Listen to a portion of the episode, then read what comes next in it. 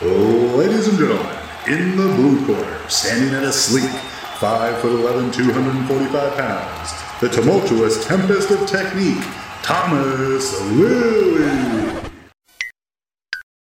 And in the red corner, at a curvaceous 5 foot 11, 315 pounds, the jovial juggernaut of judgment, John Cheryl Sheridan. A meeting of the masters of mastication. Turn your attention as they delve deep into all things lifting and more. This is Peak Speak. Here we are. Gentlemen, all men strive for gold in their life, right? Gold medals, gold watches, gold everything. This has sounded like it's very targeting Lebanese men. However, there is a certain I'm type pretty sure of that's man. racist. I'm Lebanese, so it's okay. However, there is a certain type of man who goes the extra mile. He walks with the confidence of an eagle. Eagles fly. And giggles in the face of danger. He's a big, hairless, winning machine. And when he unzips his pants, he sees platinum. That's right. Manscaped would like to announce their best and biggest ultimate hygiene bundle. The Platinum Package 4.0 is now available in Australia. Manscaped is the leader in below the waist grooming. Now trust them with the whole shebang. Join the 6 men, million men worldwide who trust Manscaped by going to manscaped.com for 20% off plus free shipping with the code PEAKSPEAK. In addition to shaving, you can now completely upgrade your shower routine with the Ultra Premium, not just regular premium, Ultra Premium body wash and Ultra Premium TM, two in one shampoo and conditioner. You'll have your skin and hair feeling hydrated and smelling fresh and clean. Get 20% off and free shipping with the code PEAKSPEAK at manscaped.com. That's 20% off with free shipping at manscaped.com and use the code PEAKSPEAK. It's time you enjoyed the finer things in life and get yourself a premium, a platinum package for your platinum package. Speaking of premium quality products, while you're getting trimmers for your nether regions, go buy yourself some delicious coffee from our good friends at Prism Coffee Co. You can also use the code PeakSpeak there. I have been hammering through their Starlight organic coffee recently. It is delicious uh, and very useful. I am considering my options for taking a bunch of coffee smuggled in my. It's not really smuggling coffee. You're allowed to carry coffee on a plane, but carrying coffee with me in uh, on the airplane so that I don't have to deal with airplane coffee on my way to Perth. Maybe I'll take a little bit of their sneaky instant coffee. Who knows? Wait, Either like way. in a thermos? No, I'd, I'd probably actually just take the instant coffee as the little tin and then be like, hey, Oh. can I have a cup full of hot water? Yes. Uh, and do it that way. Because Nice. then it's fresh, fresh. I have, uh, I've often made my uh, father in law, when he drives back from Canberra to Melbourne, gets me to make him like 500 mils of like uh, pour over black coffee and just like Yeah, put nice. that in a thermos. So that would be the other option, but I'd have to find a thermos. And the chances of me spilling fucking hot coffee all over myself at some point are very Mm. high. Very high. Or leaking it through your bag. Yeah, which should be worse. From think, the overhead in- locker. in- yeah, in many cases. Like, oh, there's a puddle of coffee in this overhead locker. It just starts dripping through. Like, Well, th- that happened on the on the pl- the last plane that I was on, like my my Sydney to Brisbane plane the other week, uh, but it was just someone's water bottle. Uh, that would be amazing if it was like man, it's soup in a thermos just leaking out, yeah. dripping from the overhead locker. Or alphabet noodles hitting in the head. Oh dear. When I was in uh, when I was in Wales, I stayed with Jordan Hellier, our zero Yeah. rep over there, uh, and he's like a he's like you. He's a massive coffee nerd and has like all the all the tools, uh, all the special espresso tools. Um, you know, like the special thing to like get it perfectly in, and then a special tamper thing that leaves a little pattern, and then like the Is it that, like one of those you put it in and you spin it? Yeah. it spreads it all out. Yeah, that's on my list of things to um to get. and then is, is it called the porta filler, like the the actual Water thing- filter, yeah. the- the Yeah. thing that- that's yeah, the the- handle, yeah. Instead of like the two channels. Oh, he's got a the one bottomless that- one. Yeah, that yeah, yeah, sick.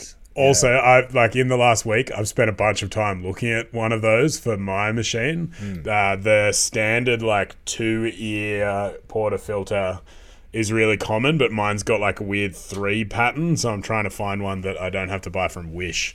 Um, but uh, yeah, that's also on my list of coffee machine upgrades.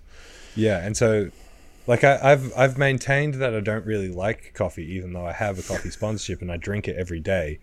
Uh, and now I'm really beginning to think it's because I make it like a pledge. Yeah, you So- make shit coffee. I, like I, pro- I promise you, it's because you make shit coffee. absolutely. Um, and I in, inherently I kind of knew this, but I also thought that there's no like even a well-made coffee isn't that great. But No. now that I've had like really well-made coffee, Yeah, I'm yeah. this is the bomb. This Yeah. is awesome.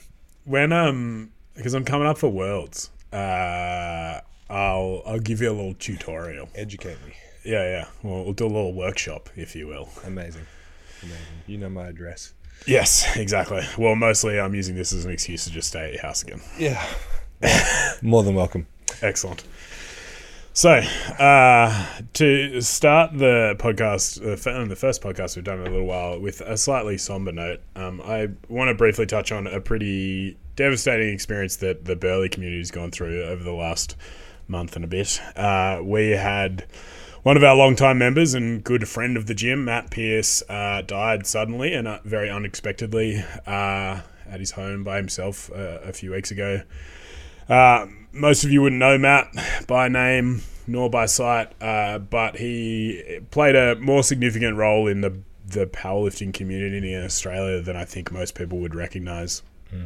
Uh, Matt did a lot of work with the Open Powerlifting team uh, and was pretty instrumental in uh, in implementing the Open Powerlifting platform. Um, I know, as it turns out, he gave us a, a custom Burley Strength Open Powerlifting thing that no one at Open Powerlifting knew about, um, which is great. Uh, amongst other things, uh, if your results from any powerlifting comp in Australia in the last 15 years are on the internet, on the Open Powerlifting website, you most likely have Matt to thank for that. Uh, Matt was one of the best in the world at pestering meet directors to provide results for him so that they could be updated in a timely fashion. And I think f- for a lot of the federations in Australia was one of the people that was somewhat instrumental in just improving everyone's processes in getting things done quickly and uploaded and ready to go so that those sort of things can exist. So yeah, it's been a pretty devastating time for the Burley community, uh, and, and will continue to be, I think, for a little while. Uh, this weekend's going to be particularly hard going to GPC Nationals, where Matt was planning to compete. He was, you know, five or six weeks out from Nationals uh, when he died, and that's a pretty shitty time uh, for all of us. So uh, yeah, I just wanted to mention that and and pay tribute to Matt. He was a fantastic person who was unafraid to stand up for what he believed in, and uh, and just a very hardworking and, and dedicated athlete. And yeah, it's been a really shitty time, but uh, his memory lives on. I think traditionally in the open powerlifting world, there was uh, I got sent a screenshot of one of the last things he said in the open powerlifting group chat that they have with all the developers that I believe is going to be immortalized as an error message uh, in open powerlifting at some stage, which would be pretty cool. But yeah, it's been a hard time, uh, but a time that I'm eternally grateful for a community of people like we've built. You know, I think despite this being a pretty hard and, and devastating time for us all, I think it's a really nice reminder that it is hard and it is devastating because we're such a tight knit group of people who are all there for each other. And I think that both makes it much easier to deal with, but also is a is a nice reminder of how much that that really means to a lot of us. So, yeah, Yeah, I mean, a- anytime we've ever uh, uh, been uploading things or communicating with Open Powerlifting, he's signed off personally in, in a lot of those emails, and he's been extremely helpful. Every time I met Matt, he was fantastic, and so uh, I'm sure it goes without saying that you have our sincere, sincere- sincerest condolences to yourself and the Burley community, and uh, I'm sure all the listeners are in the same position. So, um, an unfortunate loss, and uh, I mean, forever grateful for the amazing community that you have there, and it's amazing to hear that you're all looking out for each other. So, yeah, man, thanks. oh. So I don't I don't know how we segue from that into anything that's less morbid and sad, but you know, we're the kings of segues in the Australian powerlifting podcasting world, which I admit is not a particularly big world, but we're the kings of segues. So here we no, go. we are, and uh, King Charles is now the king of England, which is top news here in Australia that people pretend to care about, which is fantastic. Oh, fucking hell. I got roped into watching the bloody funeral procession last night by my girlfriend who got roped into it by her father who was like, it's history. says a lot of things. Doesn't mean I want to watch it.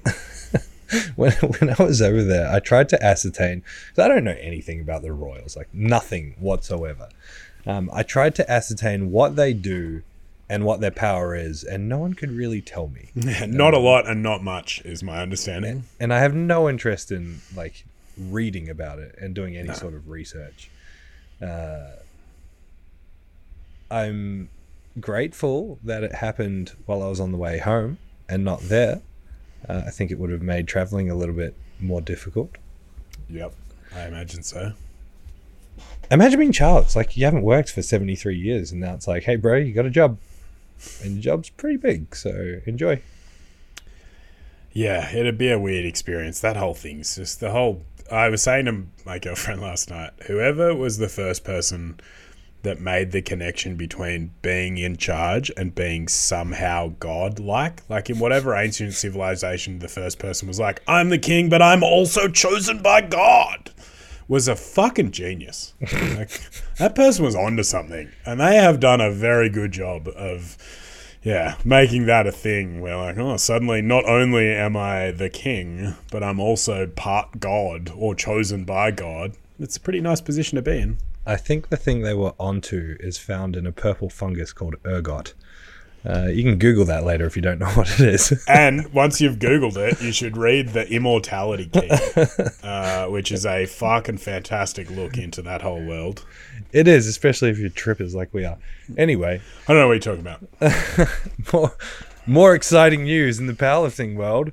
The rules in the IPF have changed. Drama! Did you think it was going to happen? Because I didn't think it was going to happen. I thought it was going to be a lot of bullshit talk from internet fanboys that was going to fizzle out into nothing because the IPF are traditionally spineless. Um, but as it turns out, I was wrong. I don't think it can stick. I think there are too many people who genuinely can't satisfy the rules because of being barrel chested or having Dude, short one of my or female lifters who competed at the APL comp, I handed her bench out. She benches with her pinkies on the rings. And I was like, wow, she's like really cl- like if we went to not even like we went one finger grip f- finger width wider, she would not pass a bench in the IPF. So, Like- yeah, I mean, like this is, I I genuinely don't think that it's going to stick for that reason, and um, I, I think the the you know those those two images that they posted side by side of like here's here's elbow depth and here's not elbow depth. It's extremely ambiguous. I, I still don't quite fully understand what the top of the shoulder means, and I, I think this is one of the problems with with rules in powerlifting is that th- they'll be written down, but then there'll be no uh, training around what this actually means. Like, there's Yeah, no, it's just no- here's a word, here's a sentence. All of you interpret it, and just like, what do you mean you don't know what you're talking about? yeah, there's there's no training as to how Yeah. to interpret that rule. There's no there's no training from a practical perspective. Like here are a whole bunch of videos of good and bad. Um, it's one thing that's historically missing in in refereeing and in powerlifting as a whole. Uh, that that adds this element of subjectivity, and I think uh, you know I've heard you raise this point. I've heard multiple raise, people raise this point. Is that in our experience as referees, how the fuck are we going to judge this thing? Yeah, it it seems like you know, and and bench press. Uh, Not that not that we have to judge it. No, exactly. Because we com- we compete in feds that are not so authoritarian. Um, the like judging. I think judge head judging bench press is actually probably the hardest part of judging a powerlifting comp. I think like people might say judging depth in a squat from the side is like equally as hard, but I think the thing about a like judging head judges a bench press is there's a lot going on, and mm-hmm. you know, I, like I've done some big competitions where I've head judged. I've like red lighted Milanichev because he sunk a bar after the press call in a bench. Like I've done things like that. That like if you're not already pretty adept at watching a lot of bench press, which like I had done a lot of long before I ever sat in a powerlifting judging chair. if you don't already know what you're looking for, it can be really complex, right? Mm. Like the way I the way I sort of encourage refs as I am, am teaching them how to judge from that position to judge like the press call, right? Because that's the the hardest bit is getting that right.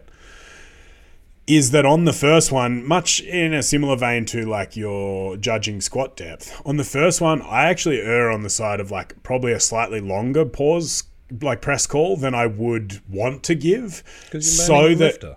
Exactly. So that I can get a feel for what that lifter's bottom position looks like, which is, again, one of the good reasons why you should always make sure your openers are really light. Um, but in that scenario, you then get a feel for like, okay, is this a really slow, like slow, just barely graze the chest bench presser? Is this a fucking Dan Green try and crush my spine with the barbell bencher? Mm. Is this someone who comes down slow and then sinks a little bit? Like all of these things that make just that one aspect of refereeing the bench press, the pause call, much more complex. Now we're adding another fucking variant where suddenly you've got to look at not just the bar relative to the chest, but then their elbows relative to their shoulders in that position as you're trying to say press at the same time. Mm-hmm. It just seems like a great way to make head judging for the bench press basically impossible to do perfectly. Yeah, I mean, like when I'm teaching when I'm teaching head refing on bench press, I'm telling the person I remain laser focused on the dead center of the bar and where it touches the chest because Yep. the press call is as soon as the bar is motionless on the chest. So I'm watching that like a hawk, and as soon as it stops, I say press. So my press calls tend to be pretty quick, and like you, I tend to wait a little bit longer on the first one because um, we've all been there as a ref where you've called press and then the bar keeps going down, and you realize Yeah. it was your error. Like Yeah, they, yeah. they weren't actually finished coming down yet. Yeah, I fucking red lighted my Mladenovic for exactly that reason. yeah, yeah. Um, and so, uh, like being laser focused on the center of the bar, you, you're not watching the elbows. How are you going to watch No. the elbows relative to the shoulder and the center of the bar and the chest at the same time? It's, it's going to be a nightmare. And that's not even that's not even raising the fact that the side refs don't really see where the elbows are in relation to the shoulder because there's fucking plates in the way. Yeah. And even even if there's not, like say you're sitting further down the foot of the bench, you, your your view is completely skewed. You cannot ref that. So Exactly. It, so you're basically putting the entire onus on the head ref, who can then still be overruled anyway because the two side judges could think it's fine. Mm-hmm. I just think it's like it's a bit of a toothless rule in that respect because it it could still very well pass fine from the other side. I also the big thing for me is I just don't understand why. Like mm-hmm. I, I understand the the theoretical argument. Oh, we're trying to prevent like ultra wide bench pressing, you know, because it's becoming this like ludicrous thing. But I don't think I've ever seen anyone with like an incredible arch, super wide grip bench press win a three lift meet because of their super wide, incredibly big arched bench press. Because generally, the people who can do that fucking suck at all the other ones. Mm-hmm. So they got really good at bench press, which is the one they have a natural advantage for because they've either got a super mobile spine, they're very thick, and have incredibly short arms. And so they end up in this like tiny little ROM. Uh, like for me, and, and has been from the start of my powerlifting career, I really admire that. I think it's a really impressive like uh, it's the epitome of technical mastery in that respect right? Like much like watching someone snatch a beautiful you know fucking one motion beautiful super slow mo hook grip snatch. Like it's beautiful to watch in the same way like i, I think bench press is just boring to watch anyway but um, that's not bench press's fault. Uh, doing it well like that is is just technical mastery. You're just taking the rules that are already there and expressing it to its fullest, but it's not making a difference to the sport of powerlifting. Maybe it hmm. is to bench press only. Mm-hmm. But like so are shirts, so are a whole bunch of other things that make bench press only a separate division. That's why it is a separate division. But from a from a powerlifting perspective, I don't think it's changing any results. Hmm. I also don't think anyone's not watching powerlifting because they've watched some super impressive squat and then watched a weird looking bench press and be like, well, this sport isn't for me. And so arbitrarily changing those rules, I don't think is going to make any difference on that front either. No, I, I echo your, your thoughts completely in terms of powerlifters don't need to be threatened by this because none of these people with ridiculous arches and tiny range of motions are, are winning powerlifting competitions. And if you look at the top benches, none of them are like that. like the all-time benches. Like even, even Australia, look at Andrew Cooper, Jason Semler, um, Vassar. Look at uh, you know all, all these guys benching 250 plus. Even like then some of the women, like watch uh, Sarah Rainbow's Sarah massive Rainbow's, benching. Like there's a few massive benches in the women that are almost never that huge, big arch, wide group thing. And even if they are, like it's up until this point in just about every federation been perfectly legal. Yep, yep. I think from my point of view, it, it sort of feels like a rule that has been put in place to appease a vocal minority of meme lord keyboard warriors who just complain about their inability to get into the same position and because they suck at bench press. I, like I, do- I do empathize with the people who are in these classes that are strong benches that are being pipped by people with these ridiculous benches because I mean at the end of the day they, they are a little bit ridiculous to watch a you know one inch range of motion um, it but but where the, the hard thing with this argument on either side is where is the magical line where it becomes not okay versus Yeah. okay like what range of motion is okay versus not okay? What what turns it into being ridiculous? Because i i personally look at this you know half an inch one inch range of motion and think okay i, I get why people are upset at this. But then i have to go inward and be like okay at what point would i say well this is ridiculous this is not ridiculous? And i, I don't have an answer to that. And so until someone can provide a realistic answer to that then there's no argument to be had. And so the IPF have tried to do that by saying, well, if your elbows go below your shoulder, then it's okay. But from a practical perspective, it's like they've never watched a bench press. Yeah. you know, like I watch my own bench press, and I don't think I have an incredibly short range of motion. No. But I don't even think I satisfy that rule. I, and I'm still confused by the. I, I don't know what the top of the shoulder means. Are we talking like when you're looking at someone standing up, the top of the shoulder, which would be the middle of the shoulder from behind, or are we talking of the top like of the, the, shoulder top from of your behind? deltoid or yeah. then like, how, yeah. how do you how do you distinguish between the top of the shoulder and where the pec starts? Like it, it's it's a really really ambiguous thing to begin with on paper, and then impossible to judge by three people. So Yeah. it seems like a completely redundant rule. The other concern from my point of view is that it sets a very interesting precedent where now maybe we end up in a position where it's a race to like maximize the range of motion. You know, like because the, next thing on the chopping block is short-legged, long-torsoed, long-armed people sumo deadlifting. Sumo, yeah. Like Aaron Sim has to retire from powerlifting if that happens. Um, amongst many other people who have ludicrously short ranges of motion, that, like in that case, are much like the bench press example, an example of someone with very good leverage for that one thing being incredibly skillful at that one movement that is very advantageous based on their leverages. And again, the people with like the meme style deadlifts that don't move very far and are incredibly strong often aren't winning meets because often, like Aaron, sorry to pick on you, Aaron, we love you. They have incredibly long arms and can't bench for shit. Um, and uh, so this is the thing is like my concern is now we're going to be like, all right, well, your sumo has to move at least until X goes above Y or some other bullshit. That then suddenly we're going to ban sumo deadlifts, and it's like, well, we may as well get rid of belts. We may as well get rid of specialty bars and like just go back to like naked lifting with a fixed barbell, and we'll just make it as hard as possible. But then we're just arbitrarily making this sport harder for some weird niche aspect of like making it prettier or something like that. I don't know. It's just it's very odd and something that I don't think you see in the same vein in other sports. Mm-hmm. Right? Like in something like F1, you see rule changes that are often about like the output of the engines or the shape of the cars and things like that. And those are technology changes, right? Like that's the the barbell equivalent, like a deadlift bar, straight bar. You hmm. know, They're- I think that's a useful analogy in that respect.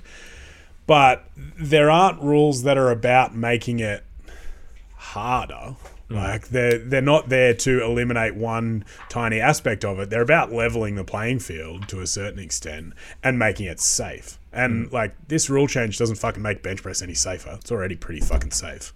Um, and I don't think it levels the playing field effectively because you've taken a group of powerlifters who had a natural advantage in bench press and often a natural disadvantage in other lifts, and you've negated their natural advantage, and you're just trying to level a playing field that was never fucking level to begin with. Uh, so yeah, I just I don't I don't understand the logic.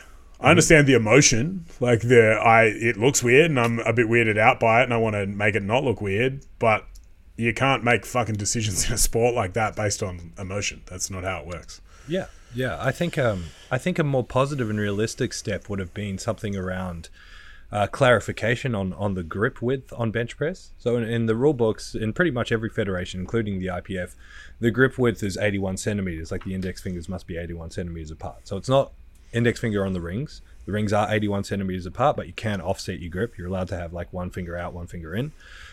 Um, but people people uh, try to stretch this with what's called the Japanese grip, like that heavily internally rotated, like wrist cocked way in, so just the the very corner of your knuckle on your index finger is just grazing the rings.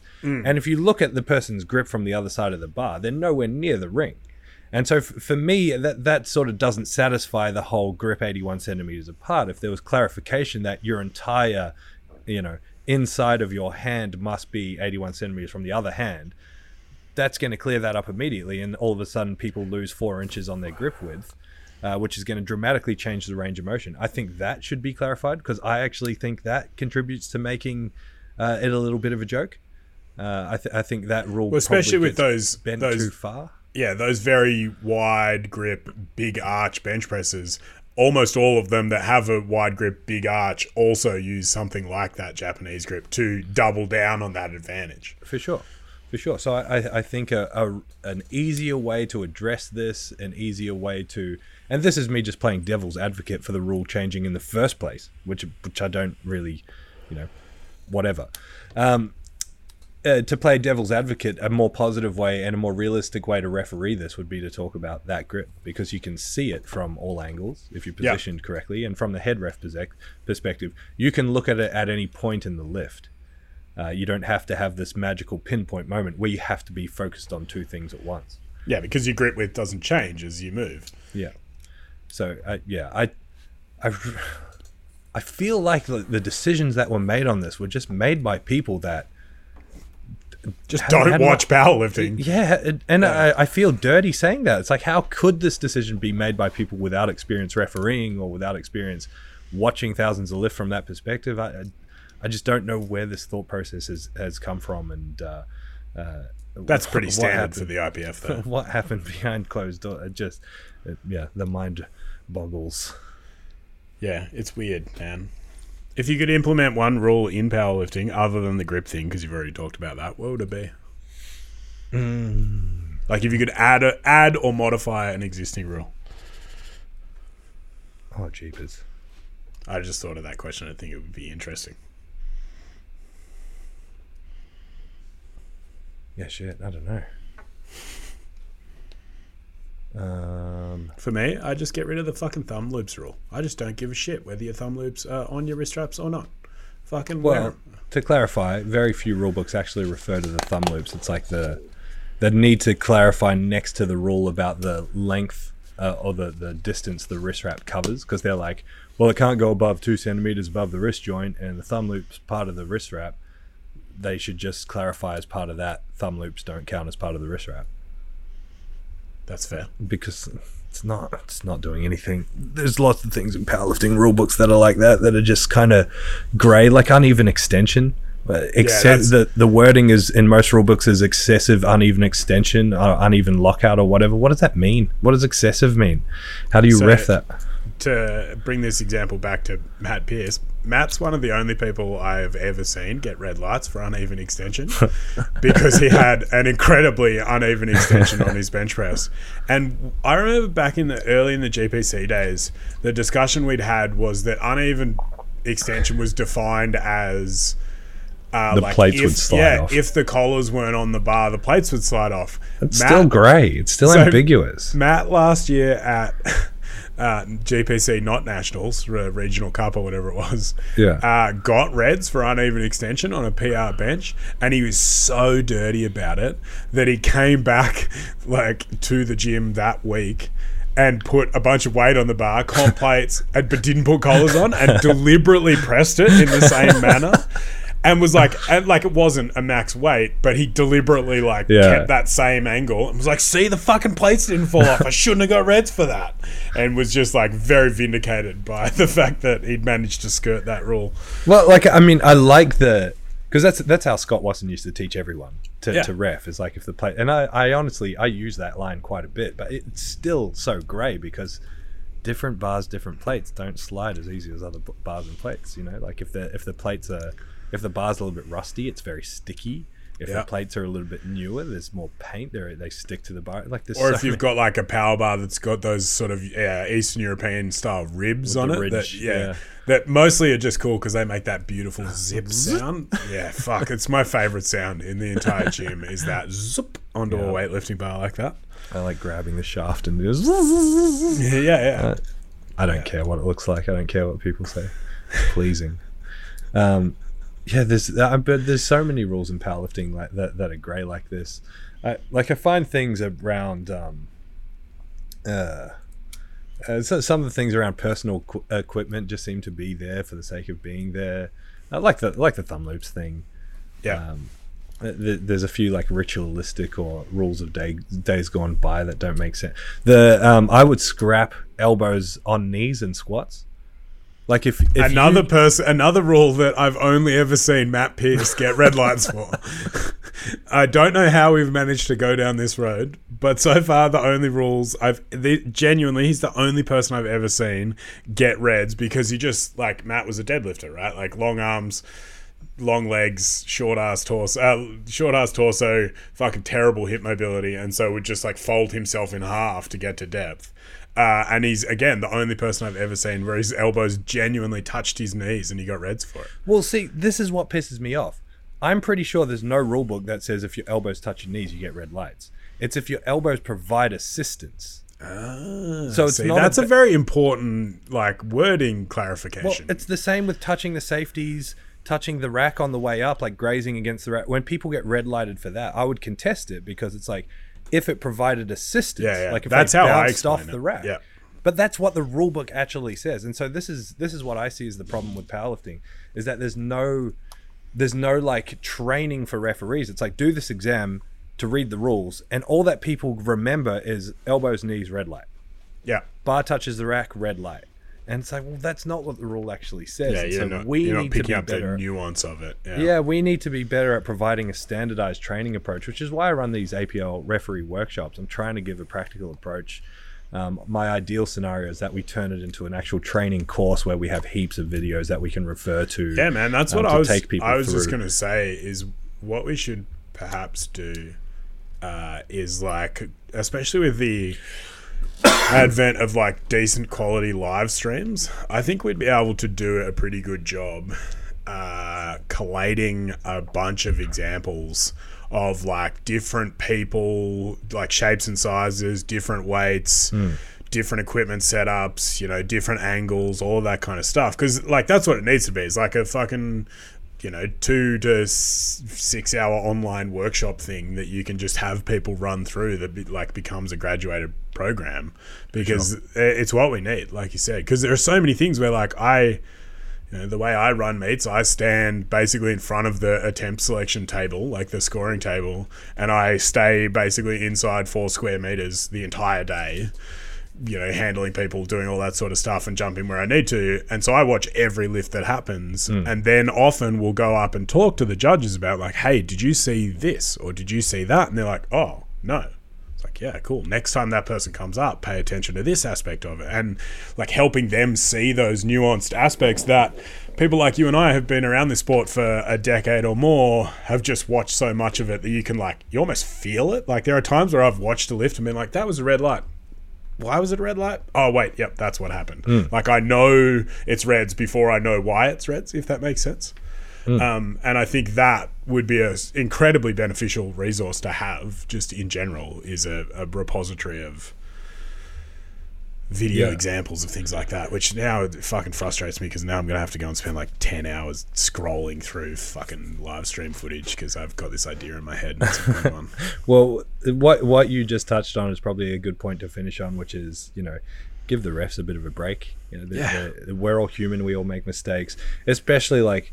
Uh, you mentioned head refing on, on bench press. I'd say side refing on, on bench press is probably one of the hardest tasks because when you're head refing, you know you've got this, the press calls and everything. You're looking for uneven extension. The the hard part about side refing bench is looking for all that and looking at the hips on the bench at the same time and looking for and all feet and feet. stuff like that as well. yeah, exactly. So, um, you know, from a crowd or a video, you can look at a bench being and be like, that person's hips blatantly came off the bench when they pressed up. Maybe the side ref was looking at something else at that exact Yeah. moment. Because you've only got a split second in the chair to, to call things exactly how you see them. Uh, and it's very easy to be an armchair critic uh, when you're not sitting there in that exam, exact moment. Like, it would be great to put all these critics in the referee's chair for a day and be like, let's count how many times you fuck up. Yeah, yeah. So, and, and I think to finish on that note, as a powerlifter, be it a competitor or a coach or just a general enthusiast, if you ever, ever approach a referee in the chair at a meet with a fucking video of the lift that you just got reds on, or worse, a fucking screenshot of a video of a lift you got reds on, go and get fucked. Like that is an ejectable offense in my opinion because it is just such like it's the epitome of that armchair critic thing, right? Here's a video that shows you wrong. Fuck you that video wasn't taken from the spot I'm sitting in. It wasn't taken at the same speed. You got to watch it back 6 times before you got up the courage to come and talk to me about this. And hey, I'm about to judge the next lifter. Just get out of my fucking face. You just look at the video and you go, "Yeah, I saw that. That was high." Yeah, yeah. I've man, I've I've done that to like some very important people, uh, where I've been like, uh, yeah, no, I know. I just think you're wrong. And I gave it reds. exactly. Um, But Exactly. I'm perhaps fractionally more confident and maybe just a touch more confrontational than the occasional referee who sits volunteering their time, which again is worth clarifying. These people volunteer their time Absolutely. to And help thank- run thank the you, fucking sport. refs. Yes. So just don't be a cunt to the refs. It's not that hard. Amen. All right. We love you. Goodbye. Five stars. It's good to be back. It is. Goodbye. Right. See you next time. Bye.